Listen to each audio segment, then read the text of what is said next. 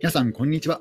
悠々ライフを目指す山小屋ラジオのお時間です。えー本日は12月14日火曜日に収録しております。今日はですね、天気はいいんですけども、えー朝ですね、めちゃくちゃ寒かったですね。えー今日は7時ぐらいに起きたんですけども、その頃ですね、なんかあの窓が真っ白だったので、えー雪でも積もったのかなと思いきや、まあまあさすがに雪はですね、積もらなかったんですけども、もうすごいですね、なんか朝すごい冷え込んだんですね。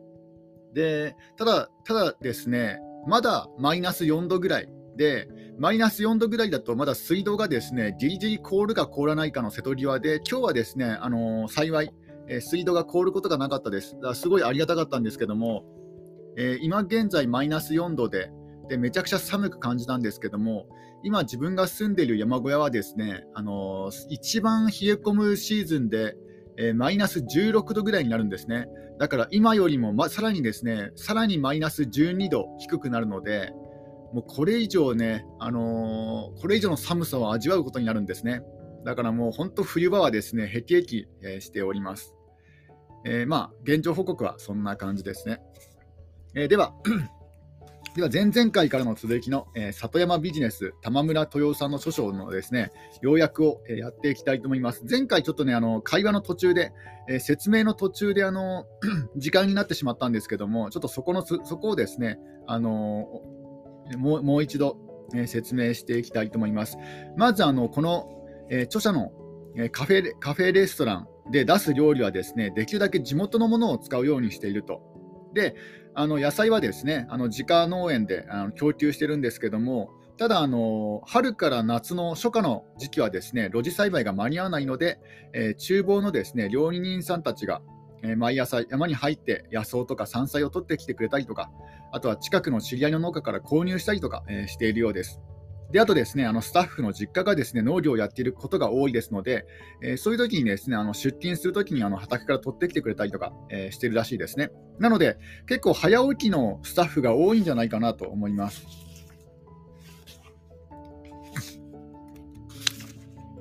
えでですね、この著者の方、著者の玉村さんという方はですね、あの若い頃はツアーコンダクターを、えーされていたんですね。なんかいくつもですね、仕事をされているので、えー驚きですね。で、あの、このツアーコンダクターをしていしていた時にですね、えーある色、なんだ、海外、まあ、海外旅行を主にするんですけども、えーおすすめの、えー旅行の仕方を、え伝えておりますね。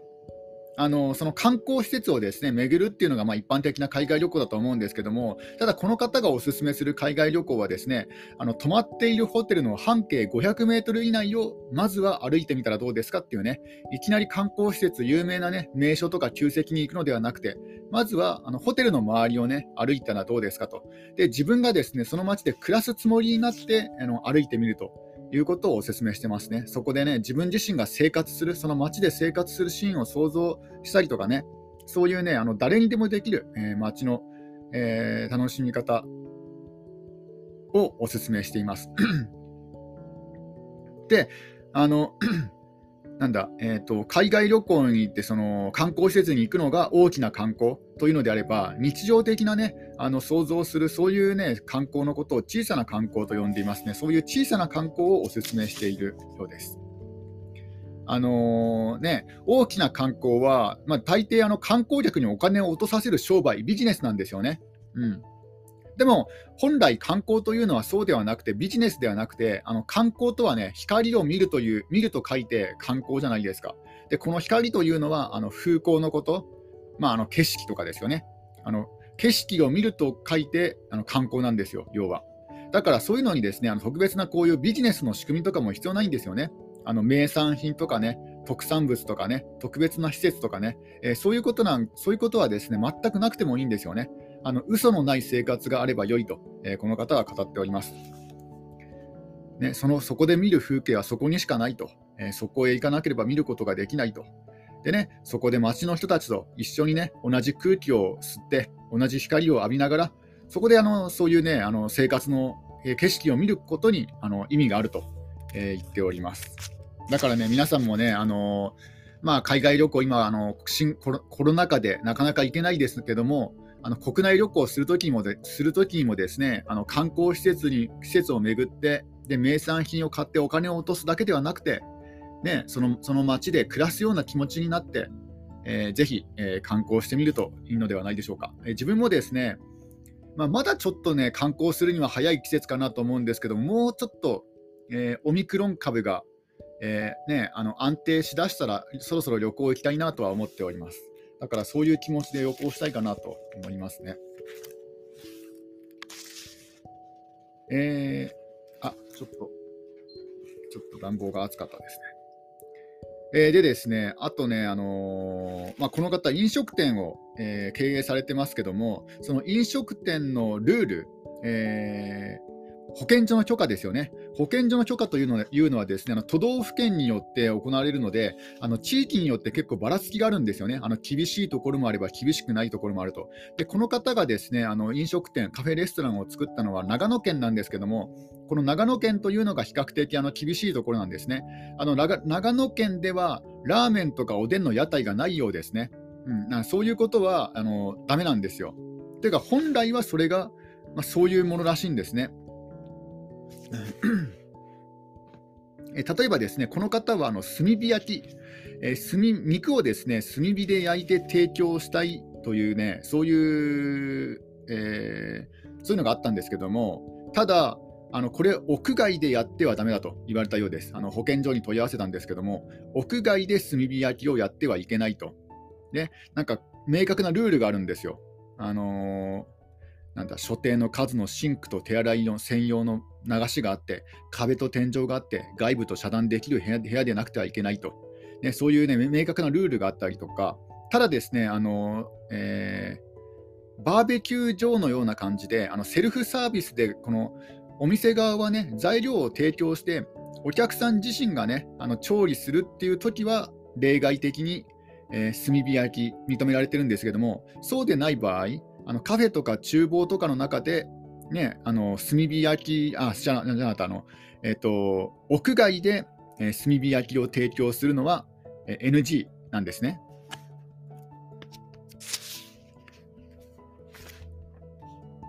で、長野県ではですね、あのパン、あパンじゃなかった、あのバン、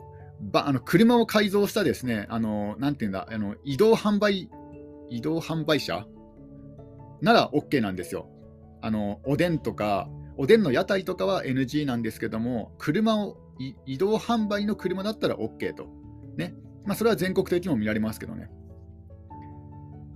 で本当はですね炭火焼きであの提供したかったんですけども、まあ、そういうこともあったし、であるいはですねあの炭火焼きで提供するっていうのはすごい大変なんですよ、そのね、屋外で炭火焼きをできない、できませんので、まあ、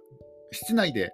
え、焼くしかないんですよ。そうなるとですね、すごい熱くなってしまうと。まず、まず一つは。だから担当する人が大変だと。炭火焼き担当の人が大変になってしまう。で、なおかつ、あの、換気扇なんですよね。あの換気扇一応つけてはいるんですけども、やっぱり煙がですね室内に充満してしまって、お客さんからも苦情が出てしまうということなので、それで中止したようですね。でさらにはですねその炭の消費量、あの炭火焼きでやっていて、であのね、あのその炭火焼き、周りのですね森と森の木を切って、あの炭火焼きやってるんですけども、その周りの木もですねどんどん減って、このままこのまま続けていくと、5、6年のうちにですね周りの木もほとんど使っちゃうんじゃないかってこともあって、そういった理由で、えー、炭火焼きは中止にしたようです。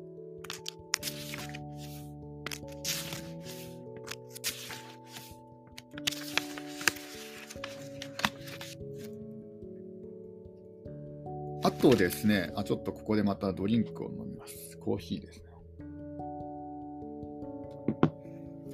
えー、よく、えー、地方の片田舎に、片田舎で暮らしたりとかしているとですね、あの土地、えー、畑とか、えーねえー、田んぼとか、えー、そういったですね農作物を育てる土地、まあ、これ政府の方はですねあの大規模経営してほしいという、ね、要望を出してはいるんですけども、えー、実際はですねこれなかなかね現場の声を聞くと難しいと、えー、なぜかというとあのバラバラなんですよねあの土地が土地が1箇所にまとまってなくて、例えばあの A さんの畑があって、B さんの畑があって、でままた A さんの畑があって、でちょっと離れたところに B さんの畑があるとかね、なんか飛び地になってるんですよね。で、これ、なんでね、こういうふうにあの土地の、えー、畑がですね、あの1箇所にね、A さんだったら A さんで1箇所に固まっている方があの栽培しやすいじゃないですか。ところがですね、なんかね、いろんな人の畑が入り混じっていると。ね、飛び地ってやつですよね。だからなんでね、こんなことになってるのかなとね、この著者の方もね、あの最初はですね、なんか複雑に考えたっぽいんですよね。なんでかなって言ってね。まあ、まあ、きっとね、大昔にあの土地問題があったんだろうとかね、そんな感じでね、考えていたんですけども、これがですね、実は違うんですね。えー、違うことに気づいたらしいです。あのー、そういうふうになんか、土地の所有者がバラバラになっている。ね、一つの山を複数の、ね、人たちが、ね、所有していたりとか、なんかね、畑がね、なんかいろいろ飛んでね、まとまってなくて飛んでるっていうね、そういうことには理由があるんだと。まずですね、里山の場合、あのえーと、いろんな場所があるんですけども、それぞれ標高が違うんですよね。まあ、こう斜面ですので。で、標高も違うし、あと、その山とのね、山との位置関係によって、日当たりも違ってくるんですよね。で、日当たりが違えば、えー、霜が通るね、道も違ったりとか、だから1箇所にね、まとまってるから同じ環境だと思いきや、全部ね、あの違う環境なんですね。なので、あの複数の土地をね、あの持ってるとするじゃないですか。あの例えば田んぼをですね、いろんなところにね、田んぼを作るとするじゃないですか。そうなるとですね、あの去年は上の田んぼでは収穫できた。けど、今年はあの下の田んぼの方が良かったとかね、だからで、あとはですねあの上の田んぼでは病気が出たとしても、ちょっと距離が離れてるので、あのもう1個の田んぼの方は助かったとかね、まあ、要はリスクヘッジですよね。うん、あのなんだあの気候気候条件がねあの全部の田んぼが違ってきますので、だからそういうふうにこ、っちの田んぼは今年ダメだったけども、ちょっと離れたところの田んぼができてたから助かったとかね、えー、そういうことになるので、えー、いろいろね、こうばらけさせているということです。だからこれなんかね、考えさせられまささせられましたね。まあ、副業みたいなもんですよね。副業っていうか、このなんだ、複数の仕事を持つっていうことみたいな感じですよね。一つがねだ、だから大規模経営でやってしまうと、え何かあった時にね、全滅してしまうんですよね。だからこういうふうに、こう、なんかいくつもこう、なんだ、点々点々点在させることによって、どこかがダメになっても、どこかが生き残るので、うん、だからね、それは、これは結構ね、頭がいいやり方ですよね。で、あとはですね、農家さん。農家さん、意外とですね、あの新米を食べたことがないと。なんかあのこの方も移住してきてですね、あのー、まあそのね農作農作業をやってるのだから、まあね、あの真っ先にね新米を食べてると思思われる思ってたりするし、思われたりとかね、えー、されるらしいんですね。あのスタッフとかも農家の方が多いので。ところがですね、あの農家さん自身は、あの、古いお米あ、新米を食べたことがないと、ね、あの地元のお年寄りに聞いたんですよ。えー、新米、今年の新米はどうですか？って聞いたら、食べたことがないと。いつもね、3年前の米を食べていると。でこれもですね、あの実は理由があるんですよね。あの古いお米から食べていけばあ、まま、要は備蓄している古いお米から食べていけばその飢饉がね万が一飢饉が起こった時にも、あのー、まあ、ストックがあるってことなんですよね。新しいお米から食べていったら、まあ、小米ね、小米どのくらいこう持つのか分かんないですけども、まあ、そっちよりも古いものから食べて、まあ、要はあの、なんだろう、あの備蓄、災害用の備蓄で賞味期限が近いものから食べていくじゃないですか。まあ、要はそんな感覚ですね。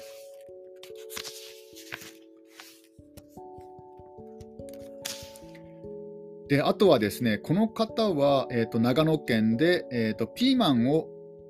買おうと思ったんですね。あちょっと話が急に飛ぶんですけども、えー、ある時ですね、あの農協に行ったと。で、農協の A コープの売店に行ったと。で、A コープの売店を除いてですね、驚いたことがあったと。あのその方の畑ではピーマンがたくさん出ているし、いるしまあ、あの長野県でもピーマン栽培されているかあの農家さんいますので、いるんですけども、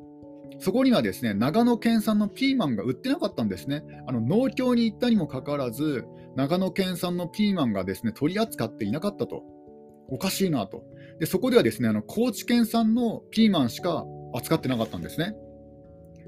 で、これであの不思議に思ったんですよ。まあ、確かにですねあの高知県のピーマンというと、まあ、有名ブランドになるんですけども、うん、なんかここにですね、なぜせっかくね、あの地元でピーマン作っているのに、あの販売しないのかなって、そこでですね、あの不思議があったそうですね。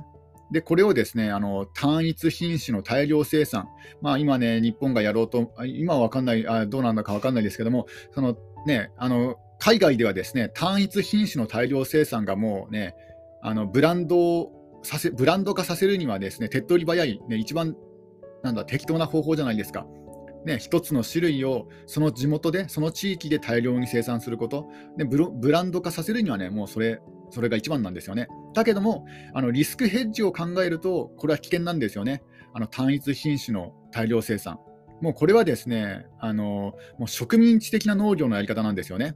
あの欧米列強がですね、その植民地支配の、まあ、国に、ね、アフリカや東南アジアに行ってねですね、まあ、そのね、単一のものをね、あのサトウキビとかパイナップルとかね、ゴムとかね、麺とかね、綿花とか、えー、そういうのをですね、大量に作らせたこの方法は、えー、植民地支配とね、全く同じ方法なんですよ。だからあのリスクヘッジできないんですよね。何か一つがダメになったら、もう全員がね、ダメになってしまうと、えー、そういうことなんですよ。でもあの植民地支配の場合は、どっかのね、どっかの畑がダメになったとして全滅しても、まあ、そこは放置してもいいと。で、放置した後どうなっても、まあ、自分は知らないと。それがあの植民地支配のやり方だったんですよね。だから、ね、あの大量大単一品種の大量生産はおすすめはできないと。この方は語っておりますね。そうではなくて、日本がですね昔からやってきた、まあ、あのリスクヘッジのやり方、その方がですねあのいいんじゃないかということを、えー、伝えております。ちょっとここでドリンクを飲みますね。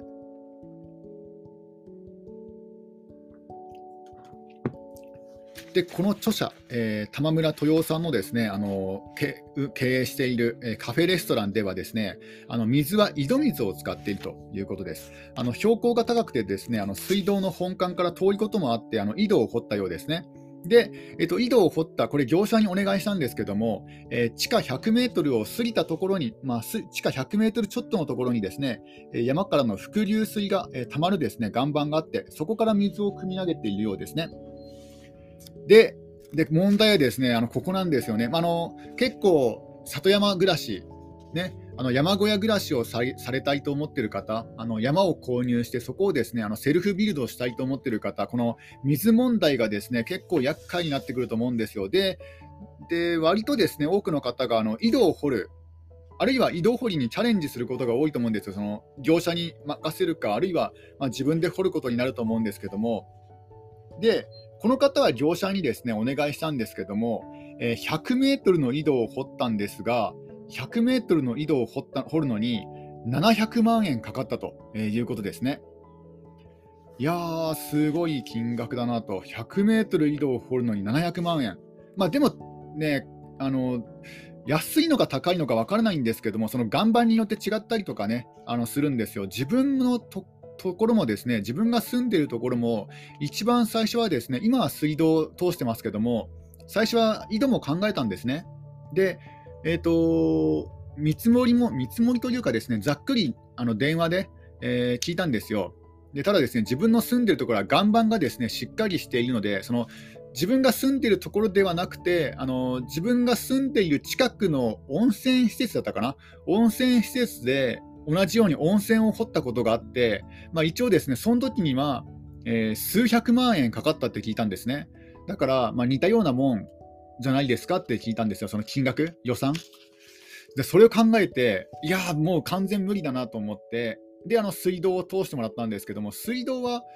なんだかんだ言ってですね、50万円いかなかった気がしますね。うん、ちょっとね、あの明細書が最近見つかったんですけども、確か35万とかだった気がしますあの。コンクリートを掘り返すわけではなくて、あの普通の、ね、土の地面をね、あのユンボで掘り返す掘り返しましたので、あの水道工事の時は。だから、ね、安く、比較的安く済んだのかなと思います。で、えーと、このですね、この方、この方のですね、あのワイナリー、ワイン工場もですね、カフェも全部1本の井戸で賄っているようですね、1つの井戸で。でただですね、これがまた問題なんですよね、井戸水。あの普通に生活するにはいいんですけども、でなおかつ飲め飲める水なんですけども、あの飲食施設で使用するときはですねあの水素で殺菌することが義務付けられていると、もうこれは義務なんですね。だから井戸水は使えないんですよ、飲食店であの使うには。なので、あの保健所の指導に従ってですね、あの組み上げポンプにですねあの自動塩素供給装置を設置したと。だから塩素が入ってるんですね。塩素で殺菌させて、井戸水、わざわざ美味しい井戸水があるにもかかわらず、それをですね、一旦塩素であの消毒してるんですよ。でも逆にですね、これで塩素の匂いがしてしまって、なんか水が悪水がまずく感じるので、だからあの蛇口にはですねあの塩素除去装置を取り付けていると。だからね、すごいなんかね、あの面倒くさいやり方をしてるんですよね。あの飲食店を運営するっていうのは結構面倒くさいんだなと思いましたね。わざわざ美味しい井戸水があるにもかかわらず、一旦殺菌して、その殺菌に使う塩素の除去装置までつけなくちゃいけないっていうね、これがね、あるんですね。だから、ね、もったいないなと思いましたね。で、えーとまあ、浄水はそんな感じなんですけども、排水の方はですね浄化層を、使っているようですが、合弁浄化層ですね。で、この浄化層もですねあのお客さんが、まあ、最初は人数がねあの何人入るか分からなかったので、え、100人層というですね100人ぐらいが使用しても大丈夫という容量の浄化層を設置したんですね。でも、思った以上にお客さんが来るようになってしまったので、まあ嬉しい悲鳴なんですけども、えー、浄化層をですね大型化させたんですよ。もともと100人層の浄化層があったにもあったんですけども、さらにもう1個浄化層を追加したんですね。で、この工事で、えー、2000万円かかったと。浄化層の追加で2000万円、100人層の浄化層追加2000万円かかるんですね。これだからめちゃくちゃお金かかってるなと思いましたね。以前は、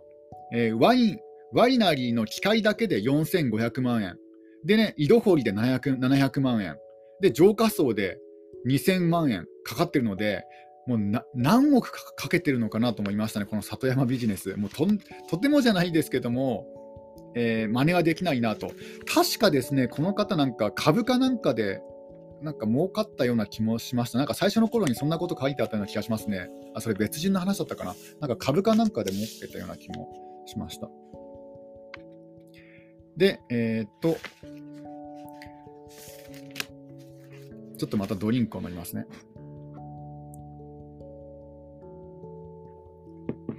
で結構ですね、こういう自然豊かなところであの飲食店経営していて、なおかつあの有機肥料、無農薬、あのブドウ以外は無農薬で農業をやってるんですよ。でなのであの、そういう生活を見るとですね、あのエコですねっていうね、そういうふうに感心される方も多いんですけども、実はですね、あの醸造機械、ワインを作る機械とかね、そういうのに大量の電気を使っているので、あの個人自分自身としてはエコだとはね、決して言えないと、語っております。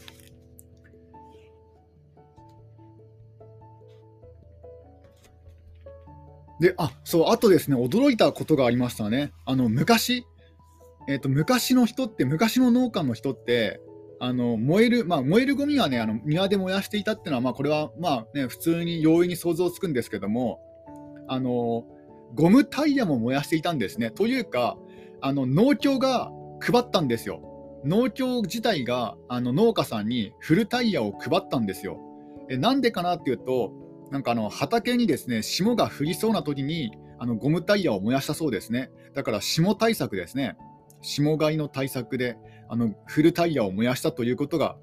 ね、書かれてますね。驚きましたね。あのあそんなことあったんだ。あの自分のですねあの住んでいる、えー、山林の近くにもですねなんかフルタイヤがゴロゴロしてるところもあるんですよ。でね、あの今まではそれ不法投棄かなと思ったんですよね。フルタイヤこんなところに捨ててねとかも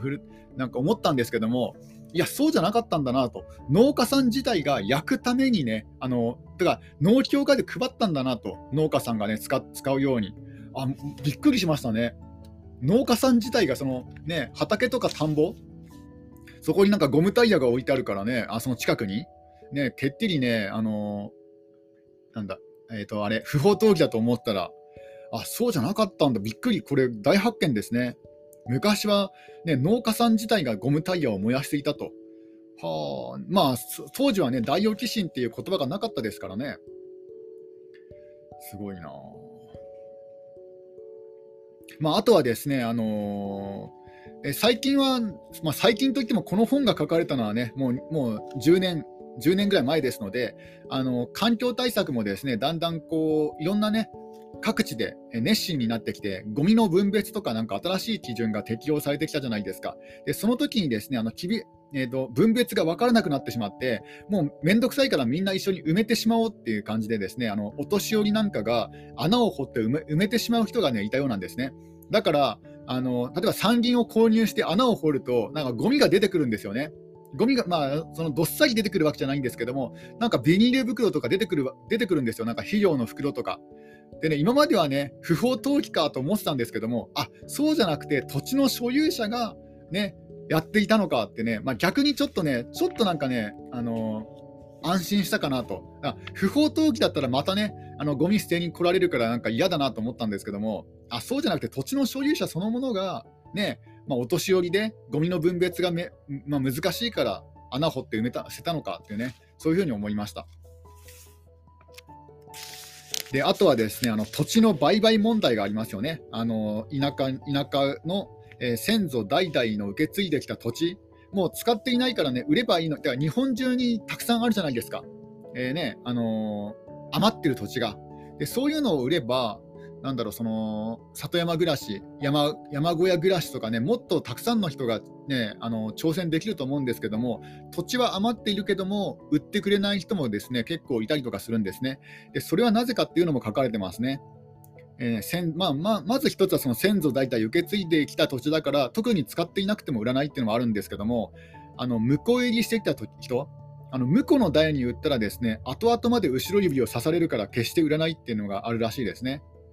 そうなんですよ。だからあの今までこう先祖代々受け継いできたからその自分の代でその土地を売ったらですね、まあ、周りからいろいろ言われると。だからあの売れないってね。それがなんか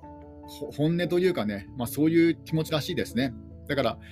売っても本人はもう使わないし売ってもいいけども、まあ、周りからね、まあ、周りとか親族から言われたくないと。であとね、あのご先祖様からね、恨まれたくないと、えー、そういうことであの使っていない土地も売らないと。じゃあ貸したらいいだろうっていうね話になるんですけども、でこの貸すっていうのもまたまたまた戻らないあの難しいんですよね。この土地の貸し借りで結構トラブルがあったりするんですよ。あの YouTube とかね、あのそういうね、あの Twitter のつぶやきとか見てもですね、結構土地問題、土地を貸してそのまま返してもらえなかったとか、あるいはですね、あの返してもらうあの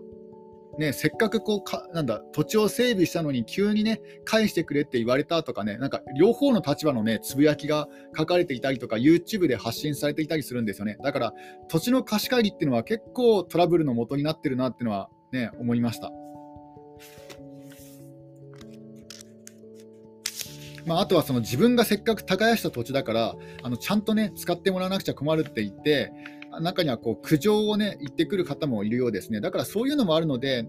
個人的には土地の貸し借りはあまりお勧めできないかなと、だだったらね、購入した方がね、後腐れないかなと思います思いますね。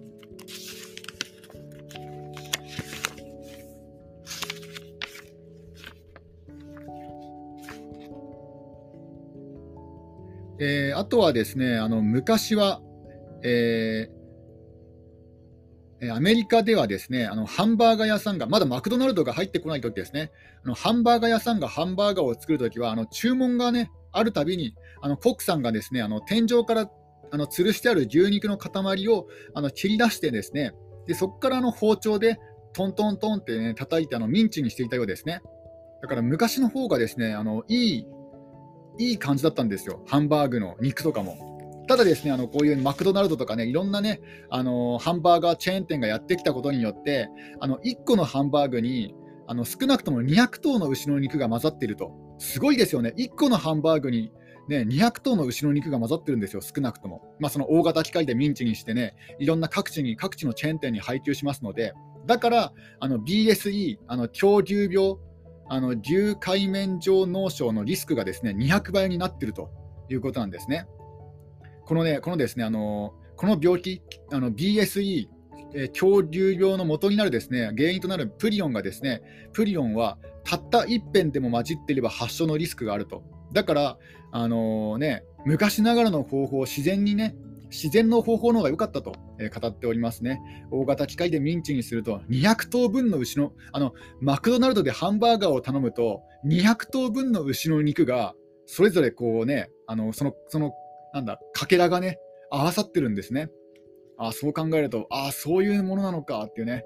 あチェーン店はチェーン店で、ね、こうデメリットもあるんだなと、えー、思わされました。あ今日はじゃあこ、この辺で、えー、終わりにします。